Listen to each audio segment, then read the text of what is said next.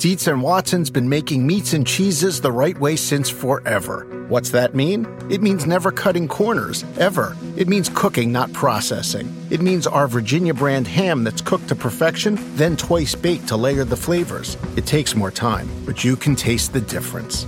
We come to work every day to do it the right way, even if it's the hard way. Because if it's not right for us, it's not right for you. Dietz and Watson, it's a family thing since 1939. This is the story of the one. As head of maintenance at a concert hall, he knows the show must always go on. That's why he works behind the scenes, ensuring every light is working, the HVAC is humming, and his facility shines. With Grainger's supplies and solutions for every challenge he faces, plus 24 7 customer support, his venue never misses a beat. Call quickgranger.com or just stop by. Granger, for the ones who get it done.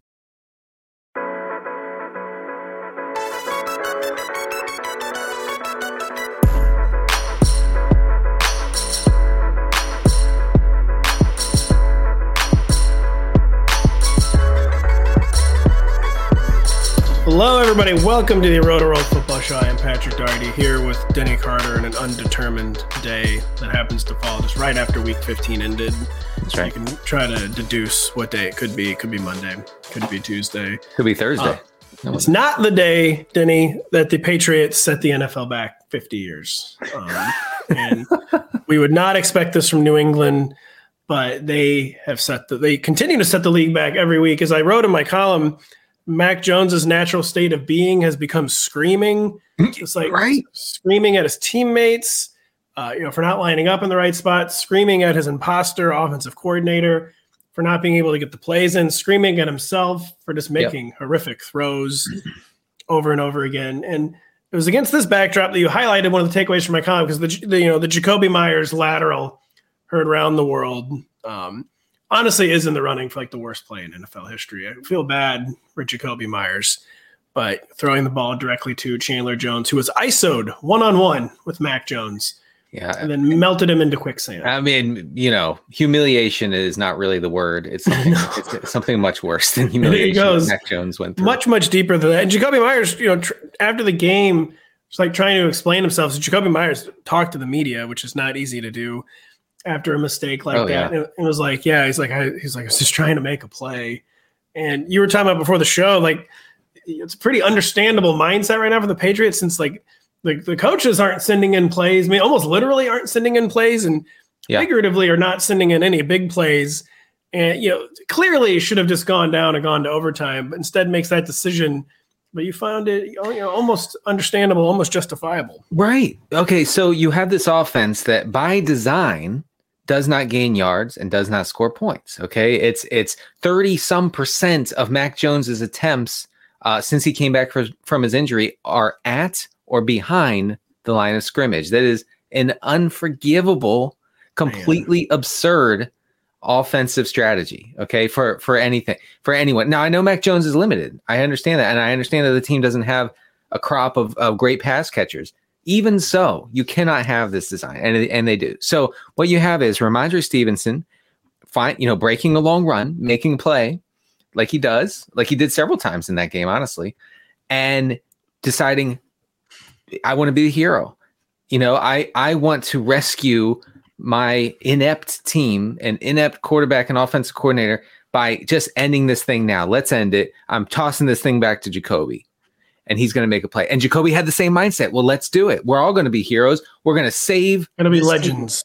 Yes, we're going to go down as the saviors of this team as we try to make the playoffs. And of course, he throws, you know, just an, a completely like horrific pass back backward to Mac Jones, and the rest is history. And and I think it is probably the worst play in in the history of the league. But but you yeah you can't blame them. I, I think that that there was a there was a frustration that was clear there among among both Meyers and and Stevenson.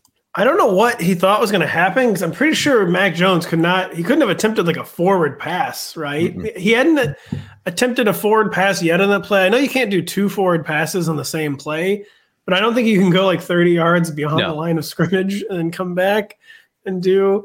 Yeah, hard to say what the mindset was, other than yeah, let's be legends. Let's actually make a play. You never want to be in let's be legends mode, though. No, no, and, and I mean, I, I, think you you you see it in, in other sports too. You know, teams uh, forcing it, like like in in basketball, a team maybe a, a player forcing long three pointers just to just to get something going. You know, because the team isn't moving well, is not getting to the basket, is not converting, is not working. You know, all these things. So they get frustrated. Players get frustrated and they try crazy things. And that's, I think that's what happened. Yeah. I, I was talking a lot about, you wouldn't understand this, but during the World Cup, I was talking a lot about let's be a legend mode with the U.S. men's national team center backs, like our, our last line of defense. And like, they both play in America. They play for like America. So they're not like, well, Tim Ream actually plays in England. But anytime our center backs would like start to dribble with the ball out, I'd be like, oh no, he's going into let's be a legend mode. Just right. like pass the ball. Let's not right. be legends. Tim Ream and boy, Jakobi Meyers has tried to be a legend. And but like you said, someone's got to do something in this offense uh, because it, it, nothing was happening, you know. No. And and by the way, with Mac Jones is screaming now. It, it, the man is hoarse. It's so much screaming. It's it's it's an excessive amount of screaming. Uh, Tom Brady, I think, has earned his right to dress down his teammates in public as yes. as as he does now every single week. Yeah. Uh, every single play, yeah. And just like you know, Dan Marino was famous for just belittling and berating anybody who would make a mistake on offense. Always, always deflecting blame, blaming other people. Elway did it to an extent. So, so once you get to a, a certain status, you can go ahead and humiliate your teammates in front of a national audience. Mac Jones, I, in my opinion, isn't there yet. I think no. I think he needs to do a little something before he throws a hissy fit every time someone makes a mistake on the field. we do. One of our viewers points out that he it does seem more directed at his offensive coordinator, which also is just like indicative of how far the Patriots have fallen. Because yes. I mean, during the glory years, like if you showed up a Pat's coach, yep. like like you're inactive the next week, right? Um, like you are inactive. And the, the stat you said about the like behind the line of scrimmage, that's like extra troubling because they actually have a good offensive line. Like there, there's good enough blocking for stuff to like develop. And maybe Mac Jones just literally can't make the throws, but like they're not even trying.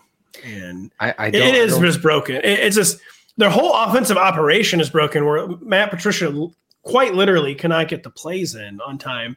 And that yeah. seems to be what is fully jokerfied Mac Jones. That's right. That's right. If you can't get the plays in, okay. Now Brock Purdy, okay, the, the last guy drafted in the in the draft, third string all season, he comes in, he's able to conduct the offense in a clean, efficient way. Uh, and and he can't do anything that Mac Jones can't do. I mean, they're they're similar in the way yeah. they they operate and throw. So, but but yeah, right. It's it's a, a, a total disaster the way that Patricia manages that offense, including getting the plays in. They're always hurrying. The plays may be bad, but at least get them in. at least get them in. That's fine. Uh, you talk about the Patriots not trying to gain yards or score points. One team that has been gaining a lot of yards and scoring a lot of points, Denny Carter, is the 13 and 1 Philadelphia Eagles. Monday, we got the pretty surprising news that J- Jalen Hurts picked up a shoulder injury in Sunday's win over the. I'm trying to remember who they played. Uh, the Bears. The Bears. Chicago Bears. Uh, producer Adam Thomas with a show before the show about how his MVP odds have cratered. Yeah. Uh, you know, blah blah blah. He's not. People are. It's it's, it's a it's a troubling thing. He's going to be out uh, probably at least Christmas Eve against the Dallas Cowboys and because you know they're 13 and 1 the cowboys are 10 and 4 like or what are they? The cowboys 11 and 4 no, no, 10 and 4 10 and 4 yeah. Yeah yeah 14 games. Um and like the, the, the, eagles could put the whole thing on ice sunday or saturday so i'm sure they wish jalen hurts could actually play but 13 and 1 they're not going to risk it. He's almost certainly going to be out. What does the sh- so i mean devastating for fantasy managers because yeah, oh jalen hurts has been he, he, he's been printing money. I mean he's been he's been he's been like early round QB, like like a difference making QB. Right. Now he's out. Uh, what is the fallout for fantasy managers with Jalen Hurts suddenly on the shelf? Yeah, I mean, I in in my remaining teams still alive in the playoffs, I do not have Jalen Hurts. If I did, I would have had to call in sick uh, for, for, this podcast. I, would I wouldn't know say, anything about being sick. Pat, uh, you're going to have to find someone else because uh, I'm I'm out. I'm done here. I I have been institutionalized. And, you know, it, it's I mean it's tough. This is tough. I mean Jalen Hurts. I, I understand that Josh Jacobs is probably the MVP of fantasy. Like you know, considering where he was drafted and everything, I get that.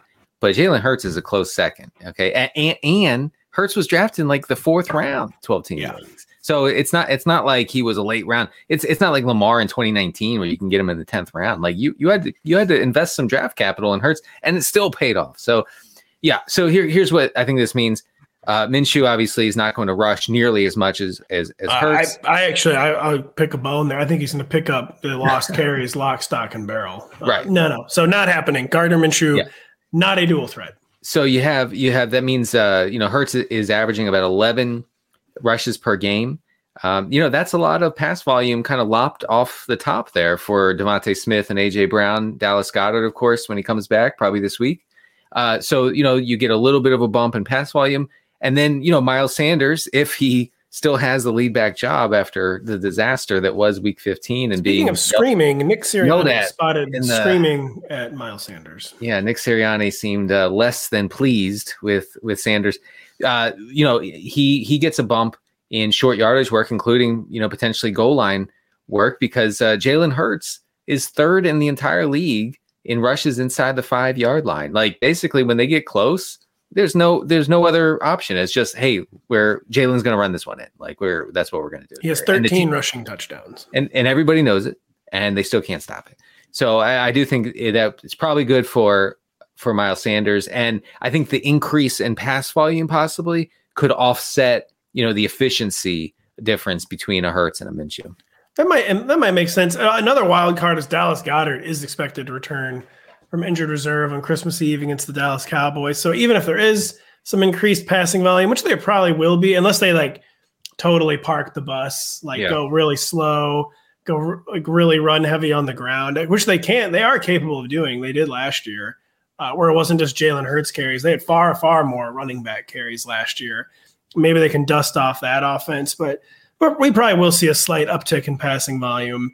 Uh, but yeah, that, it's going to be complicated with Dallas Goedert coming back. Yeah, well, yeah, I, I am not downgrading uh, AJ Brown and, and DeVonta Smith too much here. Uh, I mean, a little bit, of course, but not. It's really like like the, we talked about a few weeks ago on the show. The, the, for as good as the rushing quarterback is in fantasy, and it's like a cheat. You know, they're they're like cheat codes, especially Hurts they also are bad for pass catchers, and we we see this in in a lot of ways. And Smith and AJ Brown have gotten by just fine, you know, because Jalen Hurts has been so good. But Hurts rushing 11, 12 times a game is significant.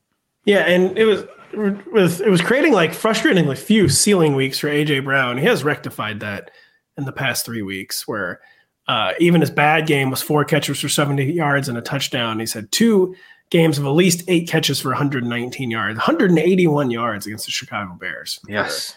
It's weird. I think AJ Brown's floor goes higher, but the ceiling does come down. Um, yeah, I think I think the receptions floor is maybe a little higher, but I don't think we're gonna those big plays that he kind of makes like in concert with Jalen Hurts. But yeah, you don't have to panic about because Gardner Minshew is like a perfectly good backup. Too. We don't basically don't have to panic about the PPR capabilities of AJ Brown and DeVonta Smith with Jalen Hurts on the shelf. That's right. And yeah, you know, Miles Sanders, if uh, I, I can barely even speak to Miles Sanders. I mean, after what happened, he did he did take to Twitter to remind everybody that he hates fantasy. He, he does not he care about fantasy. He does not. I mean, and he shouldn't, but I wish he cared a little. Well, he he well he told us this offseason, don't draft me in fantasy, and and uh, I listened per the analytics. It didn't. He was very candid. Didn't work out for me. Yeah.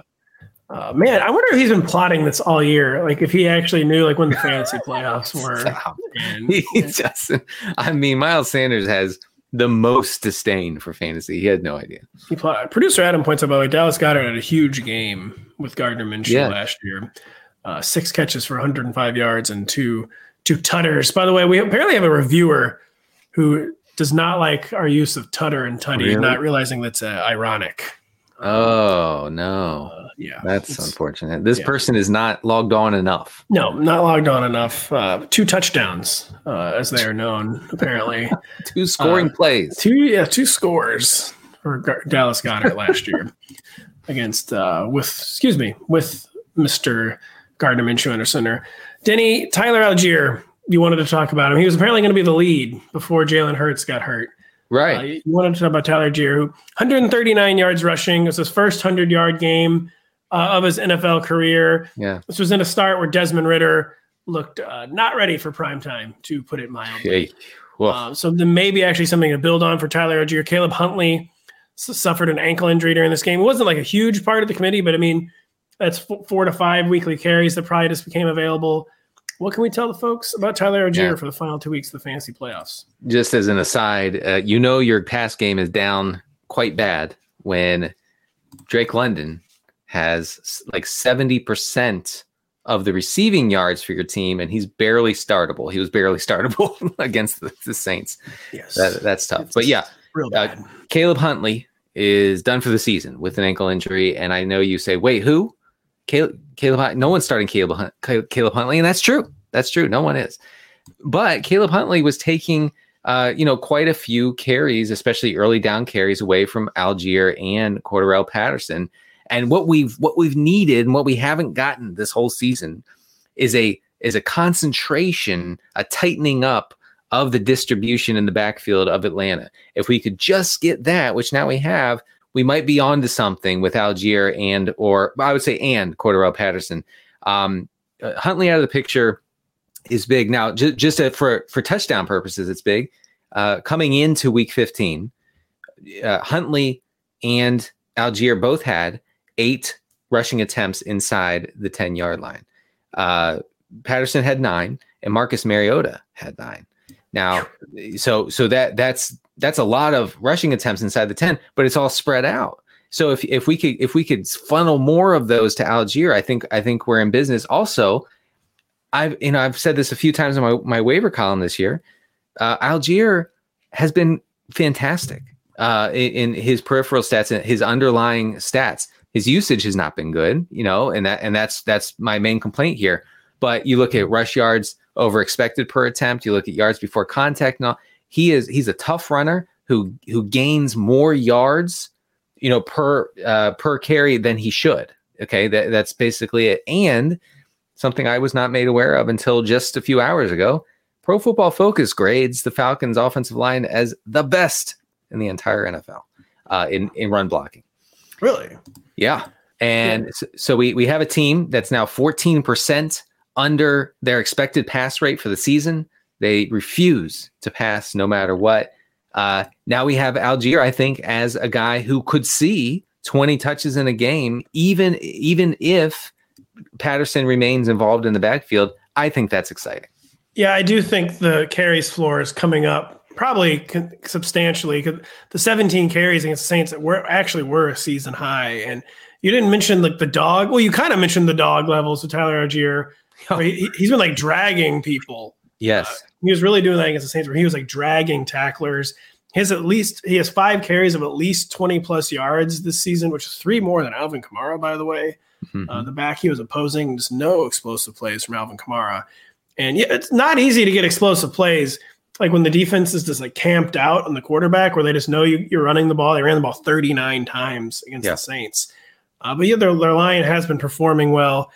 And yeah, with, without Huntley, without Mariota, without any semblance of passing viability from Desmond Ridder, I, do think the final three weeks of the season and the final two weeks of the fantasy uh, season, we are going to see. I, I think 15 carries is probably going to become like Tyler Allgeier's Tyler Allgeier's floor, Mhm. and he could he could actually reach 20 for the first time. Yeah, again, se- he had he had more than 15 only one time all year coming into week 15.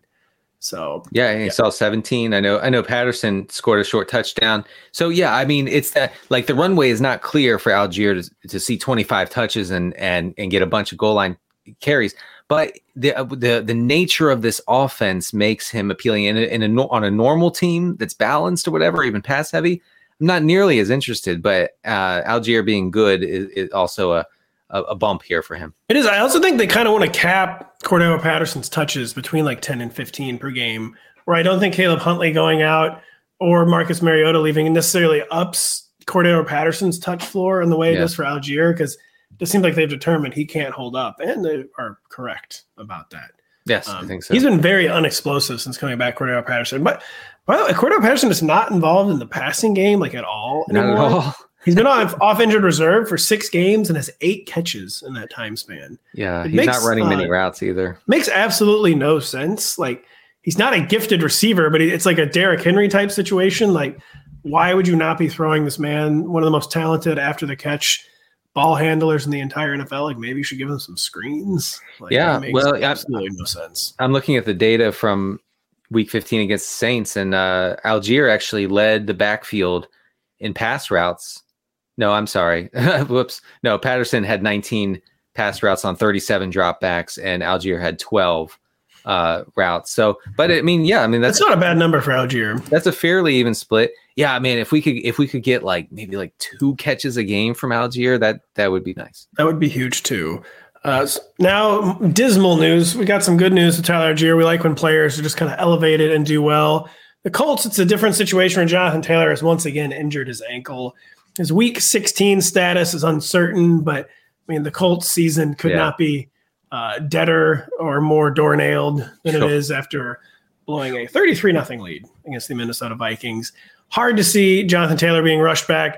I mean, if at all this season, but especially for week 16. Zack Moss and Deon Jackson formed a committee in his absence against the Vikings. He missed, he was injured on the opening series. So we basically got an entire game's worth of data. Uh, What say you, Denny, on the Colts um, Yeah. now backfield committee? So uh, first, I want to say that Jeff Saturday is going to be inducted into the Trying Not to Lose Hall of Fame. Man, God, they settled for five. I even tweeted. Uh, I mean, it was kind of like a ball don't lie tweet. Like at the end of the first half, when they were going for their final score, I said, Jeff, this needs to be thirty-seven to nothing, not thirty-three to nothing. Like because he, he was just so badly wanting these field goals. You could tell, like he was like terrified. I Yeah. guess maybe justifiably of Matt Ryan like committing a red zone turnover. But like, man, you can't take three points five times, and like you're really, really, really tempting fate. So yeah, uh, he but he said when he got the job, he came out for one of the first things he said was, "Look, folks, I love field goals. Like. I don't, I don't, I'm not, not you know, we if we score a touchdown, that's fine, but I'm not focused on touch. I want field goals." And and, and people were like, "Oh, he a, he's an anti-analytics guy. He's a tough guy. You know, tough guys love field goals, and he They he took a bunch of them. So congratulations. Anyway, back to the backfield. Uh, yeah, it looks like Zack Moss is the the the primary back here, lead back. He played 67 percent of the team snaps in Taylor's place against the Vikings. He saw 24 carries uh, in one of the worst game plans of all time. Uh, uh, while we're running more pass routes than uh, backfield mate Deon Jackson But what did he um, do with those pass routes, though, Denny? didn't do anything. Didn't do anything. Zero catches on one target. Uh, you know, I wrote I wrote in my waiver column, which will be out tomorrow on NBCSportsEdge.com, that Deon Jackson's probably better. Remember, you can't say tomorrow. You can't say tomorrow. I meant in the next several days or It's live on Tuesday. It could, which could be today. It could possibly be today. today. Uh, the, the Jackson is be, is better probably than, than Moss. Probably doesn't matter because Jeff Saturday is the coach and he'll just play whoever he wants to play. it doesn't matter if they're good or not. Uh, so I, I I I do think Deon Jackson's worth rostering, but looks like Moss is going to be the guy. Yeah, they're d- both definitely worth rostering. And Deon Jackson is like more of a three down skill set, I mean, which is kind of like overstating what Deon Jackson has. But they were willing to use him on all three downs earlier this year, Yeah. once or twice. Probably, even though he ran fewer routes than Zack Moss, probably has a lot more pass catching up. So I could see, you know, it is very often you see things, even though this was an entire game that they basically played, you see like there's a huge difference a lot of times between the w- in the way players are deployed versus if something happens mid game Yes. versus yeah. when they have an entire week to game plan. And there could be a game plan this week that's like, yeah, we got to get Deon Jackson like more targets in the passing game. Um, but pretty clear that Zack Moss will be because I think when Deon Jackson was getting featured earlier this year, Zack Moss wasn't even on the team yet. He was still on the Buffalo Bills. Um, safe to assume Zack Moss will have the carries lead, but I wouldn't be sh- shocked if Deon Jackson kind of carved out maybe a Yeah. PPR-ish type role with five or six targets. Yeah, sure. Uh, Deon Jackson had ten catches earlier this year in a game. You know, so he he's proven he he can do that. He can serve that role, and and if he does get all, all or almost all of the pass catching work, then it really deflates Moss's uh, PPR potential. Uh, he would it would make him more touchdown dependent, obviously. I think Moss in general is probably needs to be treated as like touchdown dependent. but can maybe kind of be like a poor man's D'Onta Foreman almost, which you know you don't really you don't even really want to be like the rich man's D'Onta Foreman. That's, uh, that's tough. But who are the Colts playing here in Week 16? Denny, yeah, they, it- they are playing the. Uh, oh, they're playing the Los Angeles Chargers, who do have a, a rather poor Yeah. defense. so they, they actually have the easiest running back schedule over the next two weeks. Yeah, the Chargers at the Giants, and then if you're playing in Week 18, uh, the Houston Texans, who also have a horrible, horrible run defense. Yes, they do. But the Giants, low key, are horrible against the run. They are. Maybe Zack Moss is going to make himself some money here. Uh, well, he might have a year left on his rookie contract, though. Hmm. Yeah. But Yeah. Denny, uh, Kadarius Toney uh, returned in week uh, whatever week week 15, Yep. but it was one target and five snaps. They do not have trust in the man. And now Mecole Hardman is coming off injured reserve in week 16 against the Seattle, Seattle Seahawks, finally returning from his abdomen injury. Just kind of, I think, like it's so hard to give up the dream with Kadarius Toney because it's like, oh, he's so talented yeah, yeah. but clearly I, I think they've learned like that we can't whatever we get from Kadarius Toney is a bonus. I think they're going to see a, a fairly large Mecole Hardman role. Will it translate to any fantasy value whatsoever with all 32 teams playing? I still think he's uh, Hardman's pretty a pretty thin option. He's basically he'll be the number three pass catcher in the offense. Be, well, gosh, maybe number four. But if you if you throw in McKinnon, because I'm Kelce, Juju, McKinnon, then Hardman. Hardman does see decent involvement uh, inside the ten, right? So he scored four touchdowns in a four game span before his abdomen injury That put him on IR. up. That sounds made up. Yeah. So look it up, nerd. Uh, and uh, and yeah, and, and you know, and most of those were short, were short touchdowns. So he does have that going for him, which is nice. But his uh, his his route his route rate is not is, was not great during that four game stretch. I'm focusing on that four game stretch because he did see increased usage uh, as a pass catcher and slightly as a rusher um, in that in that span. You know, I, I I think he's he obviously he's a better option than Justin Watson, who's just out there running wind sprints every every week He is. He's a good Um, sprinter. and dropping a 50 yard pass from Mahomes against the Texans. Ooh, I actually had not heard that. Yeah, Didn't yeah, pretty that. bad. Um, uh, so so I think you know he's going to be uh, an improvement over that, but I still think probably Hardman is more of like a 14 team start than a 12 team start. Yeah, it's hard to see how in a 12 team league you'd want him as your third wide receiver or like your second flex. That's Um, right. maybe if you have like an injury apocalypse there hasn't been many injuries knock on wood the past two weeks um, you could want to you want to play Mecole Hardman but it does seem much more like a 14 team maybe like a 14 team dynasty league play even um, Yeah. Where yeah I think you'd be hard pressed to want to get Mecole Hardman there and yeah just we gotta you gotta give up the ghost on Kadarius Toney it's just, Oh man, I'm it, I'm I'm so exhausted by the whole thing. I know. Uh, He's almost become like an Elon Musk, like Twitter type situation. Like enough. I Enough. just I just don't I don't please I need to clear that that space of my brain for other things. you yeah, know? yeah, I know. So, I, I, I, I've I've thought so much about Kadarius Toney over the past nine months or whatever it's been. I drafted him so much, Pat, that I, and I and I cannot I cannot anymore. you're asking me. You asked me to float you alone. Actually. I was hoping you had forgotten. yeah, I know. Yeah, I, yeah, no, I. Yeah, it was after you had had a lot of tequila at your mother-in-law's Christmas party. Are you calling it in now? Yeah, yeah, yeah, yeah. I'm calling that note, and um, Danny, I want to ruin you. Oh well. Um, yeah, nevertheless. Danny, the show sheet note here just says Jeff Driskel situation. and it is quite a situation where we needed an even worse Taysom Hill, folks, and we got it. Uh, what do we do with it? Look, look. First of all, the Jeff Driskel situation is the name of my band. I As just it should point be. out. And okay, after splitting, he split routes with Davis Mills right down the middle, 33, uh, I'm not, not routes, snaps, 33 snaps apiece in week 14.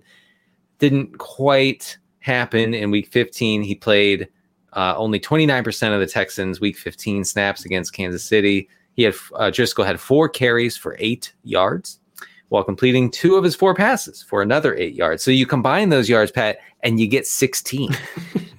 so you you had you got that. He took a sack, by the way, so we could actually drive down the net. Oh my uh, god! Well, I we really saw wanted that. to. I s- and he. So did he forget that he could throw it out of bounds? I actually didn't. It was only a four-yard sack, apparently. So No, but he just ran. he just made a beeline for the sidelines and just ran Oh. right out of bounds. Speaking, Desmond Ridder did that on the game-ending play for the. I'm like, you you know that you're not actually a tight end. You can throw it, right? yeah. Uh, Anyway, yeah. Well, and by the way, for those folks listening, saying why are you talking about Jeff Driskel? yeah. Why it's are we talking about Jeff Driskel? It's be it's because first of all, I'm sick, and secondly, uh, Driskel is tight tight end eligible on Yahoo. So you know it's that's we significant. Look, look, I, I I know it didn't work out. I I get that, but are we like I'm playing Jeff Driskel this week over a guy like Tyler Conklin, over a guy like um, trying to think here. Well, are you going to play him over Darren Waller? Let's talk about. Let's segue this into Right. Darren Waller. I, I yes, I think so. I think I am. 'Cause what did Uh, we see and- out of Darren Waller in a return? Not, Yeah, not to confuse, not to put too many balls in the air here, because I don't know if you're done talking about Jeff Driskel, but I feel like that's a pretty good line for Yeah. like if if you're sick enough to play yeah. um, Jeff Driskel. First of all, I'll never stop talking about Darren Waller. I mean, shoot, Jeff Driskel. I just I messed it up. I just pulled out You my did. notes. You did. All right, we can edit that out. Uh, no, we can't. but- uh, but- but we've never edited anything out. No. Uh, but Darren Waller, yeah, he returned finally to the Raiders lineup, ran a, a, a route on 66% of Derek Carr's dropbacks. That's not very good. You know, not really what we're looking for. We're looking for something for a tight end one. You really need that to be up near 80% or more. Uh, Foster Moreau ran 44% of the routes. Waller had three targets. He one of those ended up being a touchdown. So you know you you got by if you if you played Waller, but just barely. Uh, may, maybe they're easing him in. You know, we we do we do see this guys missing extended time. You're not Waller- played since week five. Yeah. yeah, Waller's been out forever. So, you know, may, maybe that 66% route rate will get up to that 80% mark and but whatever. But he- really the, the issue, the issue here is Davante Adams' domination of the the Raiders passing game. That you know, this season uh, Adams has 42% of the team's air yards and 33% of the targets. That's not changing. You know, that that he just he's a, a just a vacuum for air yards and targets. And so it, it makes it really tough for anyone else to really get by for fantasy, including Mack Hollins, including Hunter Renfrow, who barely played, um, and including Waller. Well, you mentioned Mack Hollins and like target competition. Mack Hollins reached eight targets for the sixth time this season against the Patriots, and that was more than returning Darren Waller and Hunter Renfrow combined, which is probably a fluke. It probably is kind of like the working them back in type situation. But I mean, they are devoted to Mack Hollins. They Yeah. just love the man. Yeah, so really, he- really, really love the man. He's their Zay Jones. He he he's their new Zay Jones because remember Zay Jones was the Yeah. Raiders Zay Jones before, and like they just can't get enough of the man. Uh, so you, you would play Jeff Driskel over Darren Waller, is what you're saying? I think I think so. I mean, Dr-. Driskel. Look, Driskel seeing high value read option red zone touches. It like that. That's you know that's more than you can get from a Darren Waller who's going to catch what like four passes tops. he did score a touchdown. Um, it's a pretty Yeah. good one. But they're He playing the the man in a game that like in a Hall of Fame. Why does this game exist? The Raiders are playing the Steelers at 8:15 p.m. Eastern on Christmas Eve. But Um, listen, who who cares about touch? Who cares about who cares about results? I, I I- I'm talking about I'm talking about process. Losers care about results. Oh, he scored a touchdown. Who cares? No one cares.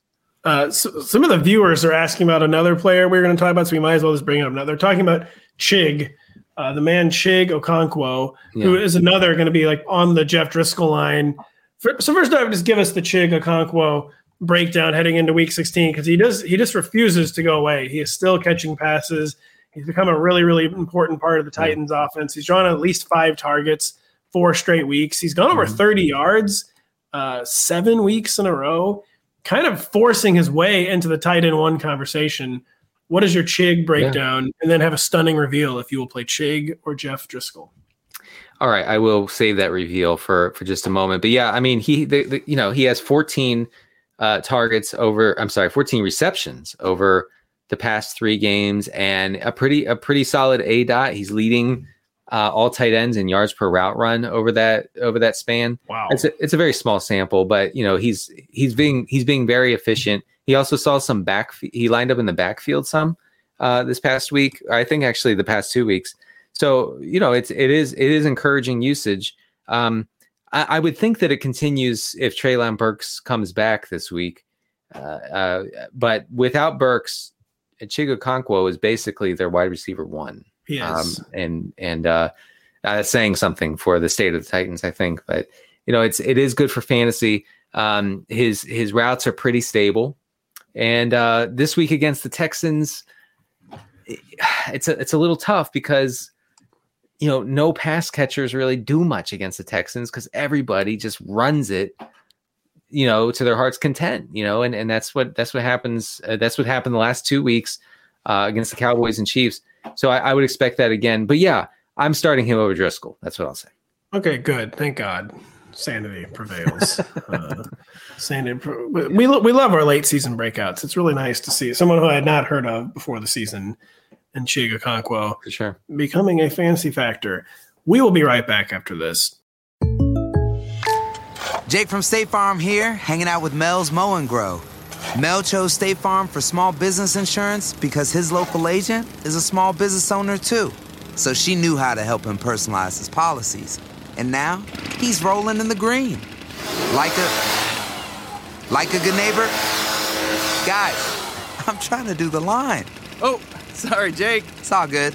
Like a good neighbor, State Farm is there. Talk to an agent today. The longest field goal ever attempted is 76 yards. The longest field goal ever missed? Also 76 yards. Why bring this up? Because knowing your limits matters, both when you're kicking a field goal and when you gamble. Betting more than you're comfortable with is like trying a 70 yard field goal.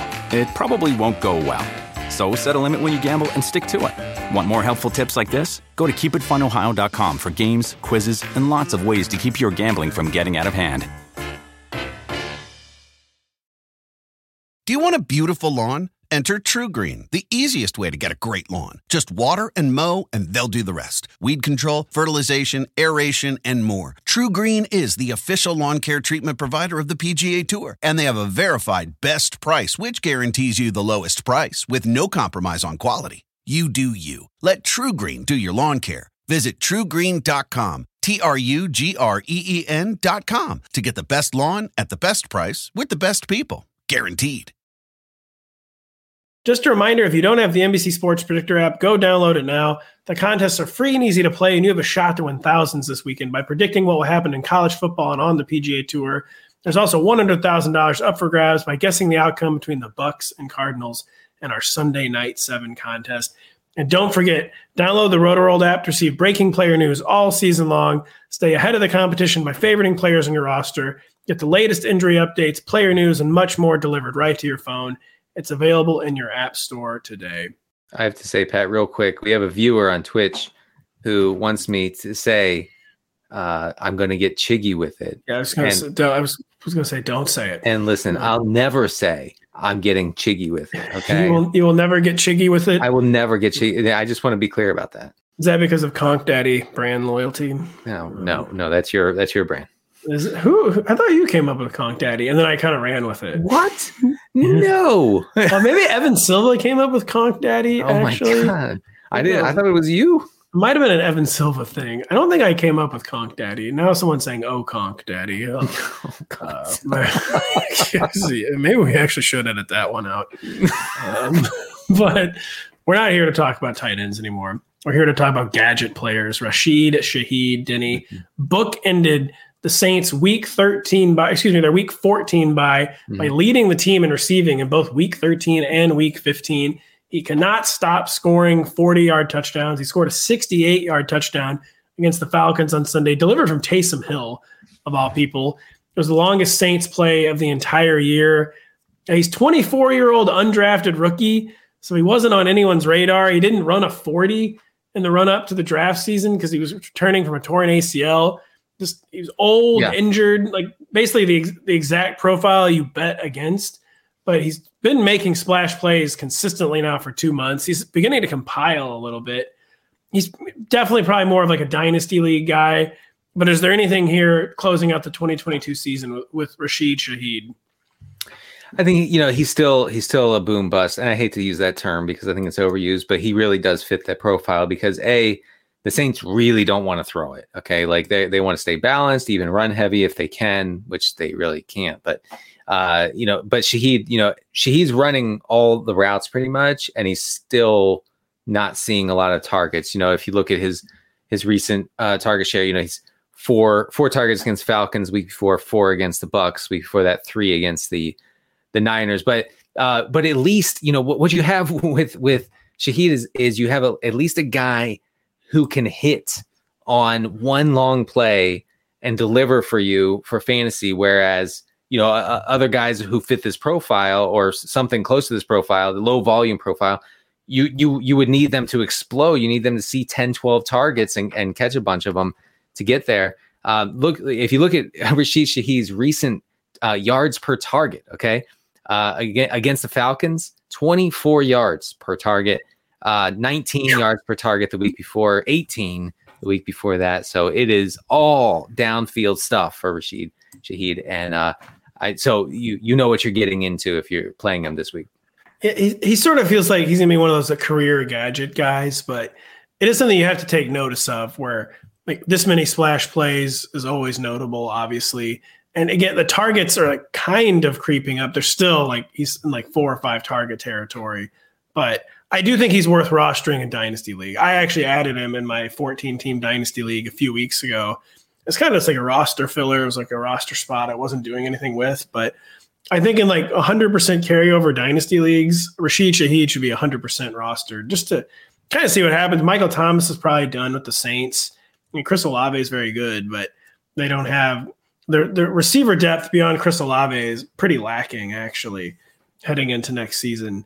So I, I do think you should be keeping Rashid Rashid Rashid Shaheed around in dynasty leagues. It's a fun name to say. It is. Uh, not a fun player to talk about, but you want to talk about apparently is Marquise Goodwin.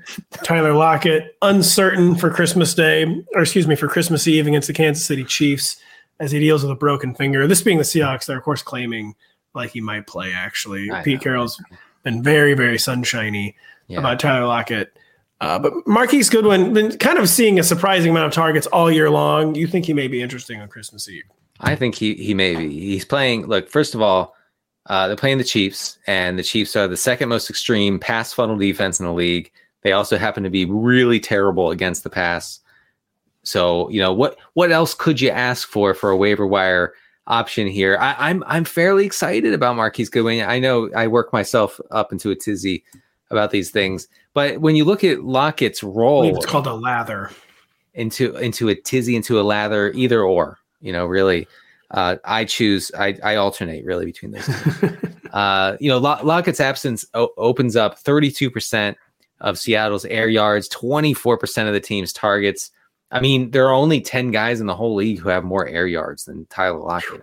Uh, Marquise Goodwin is a is a speedster, former track star, as the announcers remind. Former literal Olympian, as it, they like to. Yeah, the, the announcers love to talk about that. I can tell you, I can confirm that. Um, and and he's done he's done okay. He's done pretty well when he gets a, a good complement of st- snaps or I'm sorry routes against Carolina in Week 14.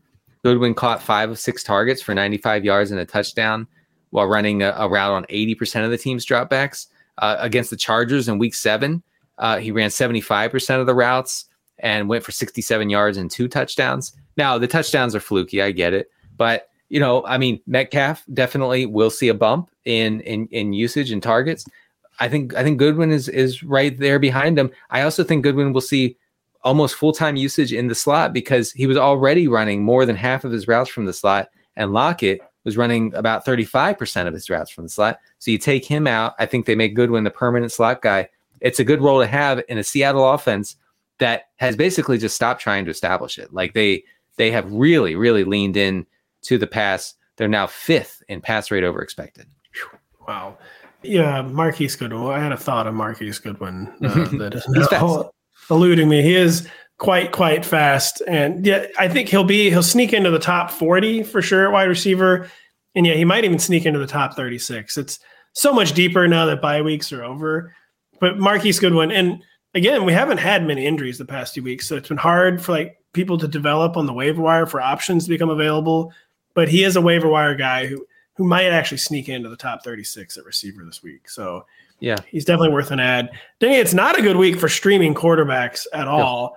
Uh, Mike White was probably going to be my top streamer, but now they're basically saying like he's not going to play on Thursday night against the Jaguars, which isn't surprising. I mean, the guy was like the classic like spitting teeth, like after he got his ribs destroyed Yeah. in week 14. I was surprised they acted like he ever had a chance to play in week 15. Lo and behold, he did not. It seems like they're being more realistic about his week 15 status or week 16. It's so hard to keep these weeks straight. Uh, Brock Purdy facing the Washington Commanders. Is he the top streamer for week 16? Yeah, probably. I mean, not based on matchup because it's it's not a good matchup. Um, although there have been some injuries in the Washington secondary that have made them a little a little more vulnerable uh, in recent weeks.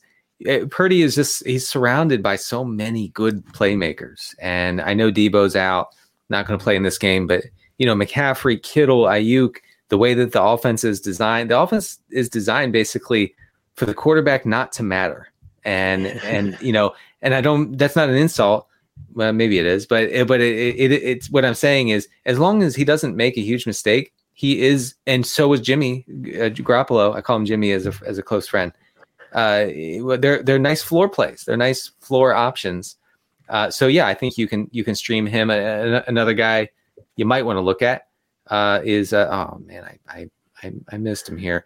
Um, you, well, I'm surprised you're not touting Minshew. To stay on Minshew. I'm sorry. Yes, it was. You it actually was are okay. So you're touting Minshew. okay. Minshew. Right. Right. So we we are Against, touting. uh, even though he's going to get broken in half by Micah Parsons. Well, the, yeah, I, I I trust Nick Sirianni. I trust our Eagles to d- devise a game plan that Nick Sirianni actually, man, you gotta after his introduction to the NFL, you know, where he basically sounded like the neighborhood dad. Yeah, Uh, he's a brilliant uh, offensive strategist. he's really he's been really good, and and and you know they the the Eagles are one of the few teams now without Jalen Hurts. Who knows? But they really attack other teams' vulnerabilities, and that probably here means attacking the Cowboys on the ground. I mean, Travis Etienne had a really nice game. I think over 100 rushing yards. Uh, this this past week, and that was in a lot of negative script. Like I know that they tied it up late, Well, they, they did not play the Eagles uh, this week, so No, no, no. I said uh, the the Eagles attack their opponents and and the Jags play the Cowboys. Oh, oh, oh, oh, oh, Cowboys. sorry. yeah. Excuse me. No, I'm sorry. I was Every time I try to got you, I'm always wrong. I, I, I, I was connecting. I was connecting twelve dots in my I was head. admittedly confused.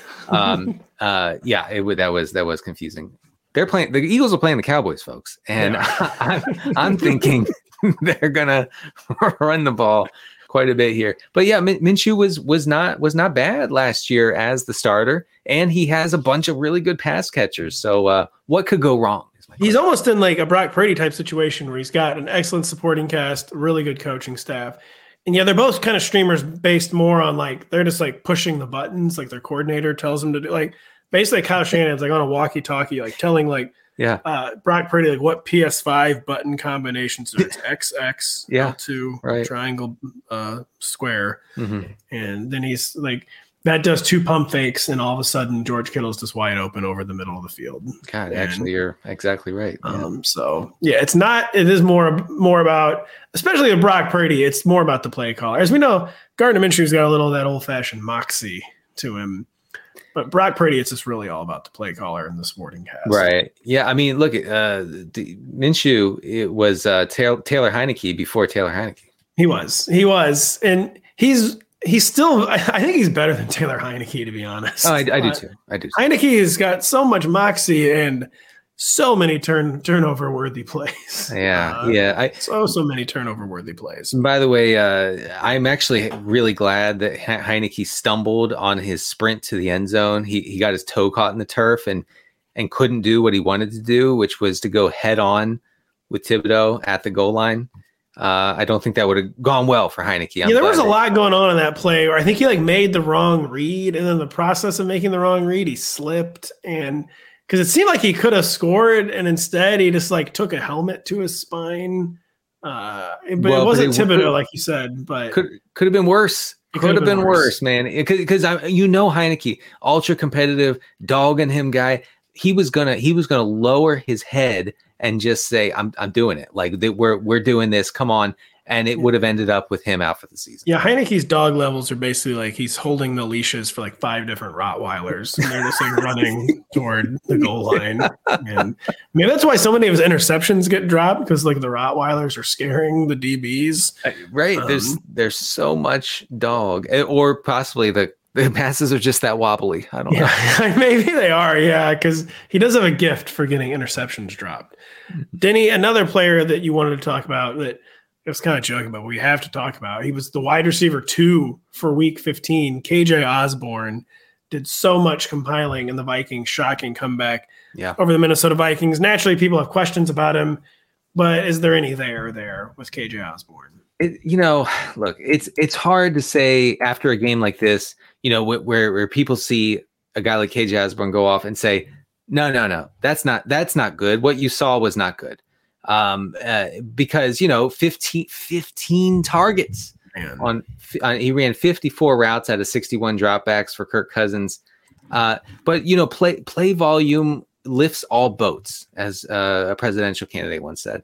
And eh, I don't think that's true. But uh, the the the Vikings ran Thomas 91 Dewey. Thomas Dewey said that, by the way. That's right.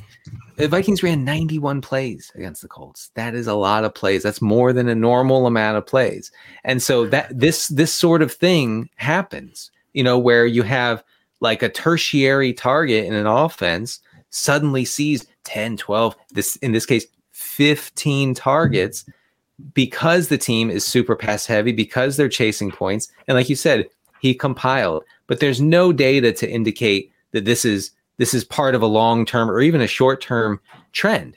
You know, in, in the Vikings offense, it's Justin Jefferson, it's T.J. Hockenson, and then maybe Adam Thielen, and then maybe uh, Osborn. Yeah, it was just a classic blip. And the 10 games preceding week 15, in 10 straight games, he had averaged under nine yards per catch.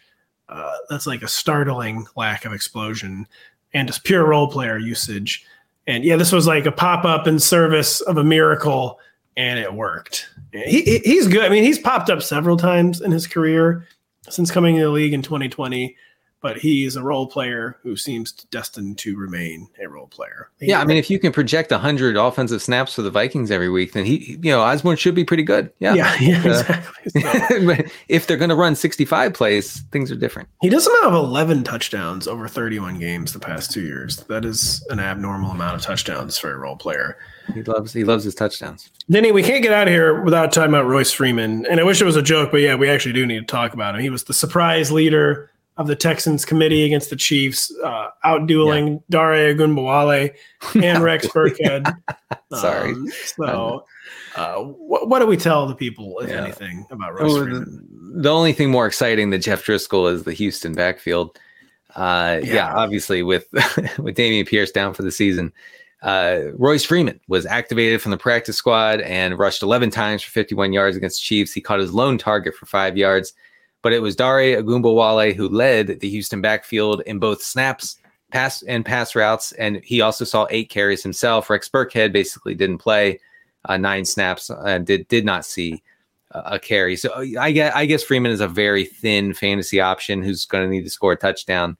Um, he did see uh, Freeman did see the lone goal line snap and and all the short yardage work. So I guess I guess that's your your ticket with with Royce Freeman. But please don't get too excited. Yeah, it's just the classic like if you've got to add a running back body to your roster, Yeah. like he gave you a reason to like at least justify like your final roster spot, but he did not give you a reason to like create any expectations. And yeah, if you're if you're doing if you're starting Royce Freeman in week 16, just be under no illusion. You're doing it out of sheer, pure, unadulterated desperation. Yeah, And Don't- you cannot have any meaningful expectations for, especially against the Titans, who are very good against the run and very, very bad against the pass. listen, Pat. I don't want to leave the folks here without talking about one kicker. We we got two more. Th- real quick, tell us real quick about Juwan Johnson. Oh, I'm sorry. I Four jumped the gun. catches, yeah, sorry, four catches, sixty-seven yards, two touchdowns. Yeah, Uh, it's up to seven touchdowns. you know, seems to have a red zone role. yeah, it- it- lots of red red zone involvement. Uh, I'm going to be a killjoy here and say that he only ran half the routes against the Falcons, which is you know part of a trend for him. Um, and uh, you know, again, if touchdowns are important to you for some reason, then go ahead get get Juwan to be my guest. Juwan Johnson or Jeff Driskel. But oh, mm, I guess maybe no. You know what? I I have to stick with my guns here. I'm going Driskel. I was gonna say if you, I Yeah. feel like you're not a Driskel believer if you would play Juwan Johnson over. Yeah, him, so, so- I'm glad you said Driskel. I mean, Johnson has five touchdowns on his past 14 catches. You know, I, it's uh the the nerds are telling me this is not sustainable. uh, so Andy Dalton loves to throw to him in the red zone, and it makes sense because Juwan Johnson looks like the biggest man in the NFL. But I I just I still think it's a, a very iffy play because he's not he's not out there a whole lot. So, Denny, we would be remiss if we got out of here without you mentioning your kicker of the w- kicker of the week. We, we also have a viewer though begging that it cannot be uh, Joey Slye. He said no, said it cannot be Joey Slye again. So, Man, I, I I I ran I ran bad with Joey Slye this week. I mean, he had two two field goals.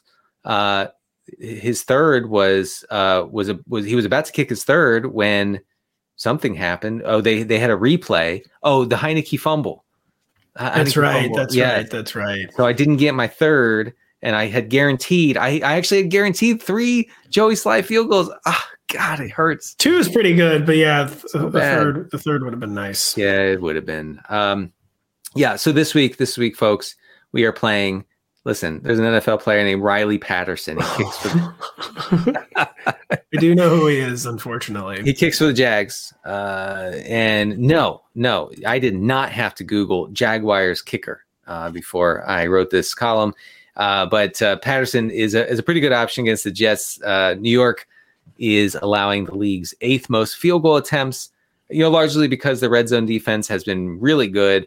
Um, Jacksonville is a one and a half point favorite as of today, which is which could be Monday, could be Tuesday. Could be any day. Um, and so I, I I think that with with the Jaguars offense sort of clicking, I think you can reasonably play Patterson as a streaming option this week. So everything's on the line in the fantasy semifinals. There's games on Thursday, Saturday, Sunday, and Monday. And you want people, you're signing up people either for infinite sadness or like instant joy by suggesting a Thursday evening streaming Uh, kicker. Listen, if you, I'm, I, here's my suggestion: if you want to feel alive on Thursday night, you plug in Riley Patterson into your most important league and let it roll, baby. Let's let it ride. Get the Christmas party started early on Thursday with Riley Patterson. Outdoor uh, in the Meadowlands, where I'm sure the weather will just be really nice. Is it? I thought it was in Jacksonville. No, it's in New York.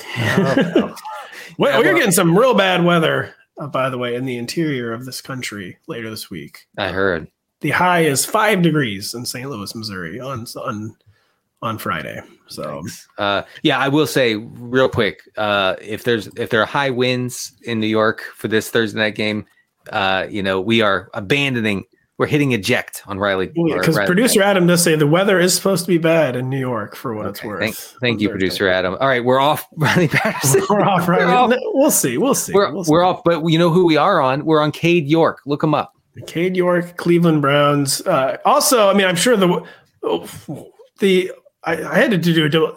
The, this says the over under for Browns Saints is 32 and a half. what? way. I mean, it's outdoor in Cleveland on Christmas Eve, where I'm sure the weather will be worse than anywhere else in this great country. But uh, my God, um, Danny, give us a kicker in a game with a total over 40 when we reconvene for the preview Yeah, podcast. I uh, I'm gonna have to have the interns find some more kickers to. Yeah, the interns need to find more kickers. The interns need to tell us to end this show. We've talked long enough about our week 16 waiver wire options and our week 15 fallout. By the time you're listening to this, Denny's waiver wire article should be live if you are still alive and trying to advance in the fantasy semifinals. My early rankings will be live on Tuesday afternoon. We'll be podcasting in with Mr. Kyle Dvorchak and Lawrence Jackson, where we will discuss the week's toughest rankings. For Denny Carter, I am Patrick Daugherty. Thank you so much for listening. We will be back later. Selling smoothies is what I do, but for small business insurance, I chose my State Farm agent. He's a small business owner too, so he knew how to help me personalize my policies. Like a good neighbor, State Farm is there. Talk to an agent today. The longest field goal ever attempted is 76 yards. The longest field goal ever missed? Also 76 yards. Why bring this up? Because knowing your limits matters, both when you're kicking a field goal and when you gamble. Betting more than you're comfortable with is like trying a 70 yard field goal, it probably won't go well. So set a limit when you gamble and stick to it. Want more helpful tips like this? Go to keepitfunohio.com for games, quizzes, and lots of ways to keep your gambling from getting out of hand.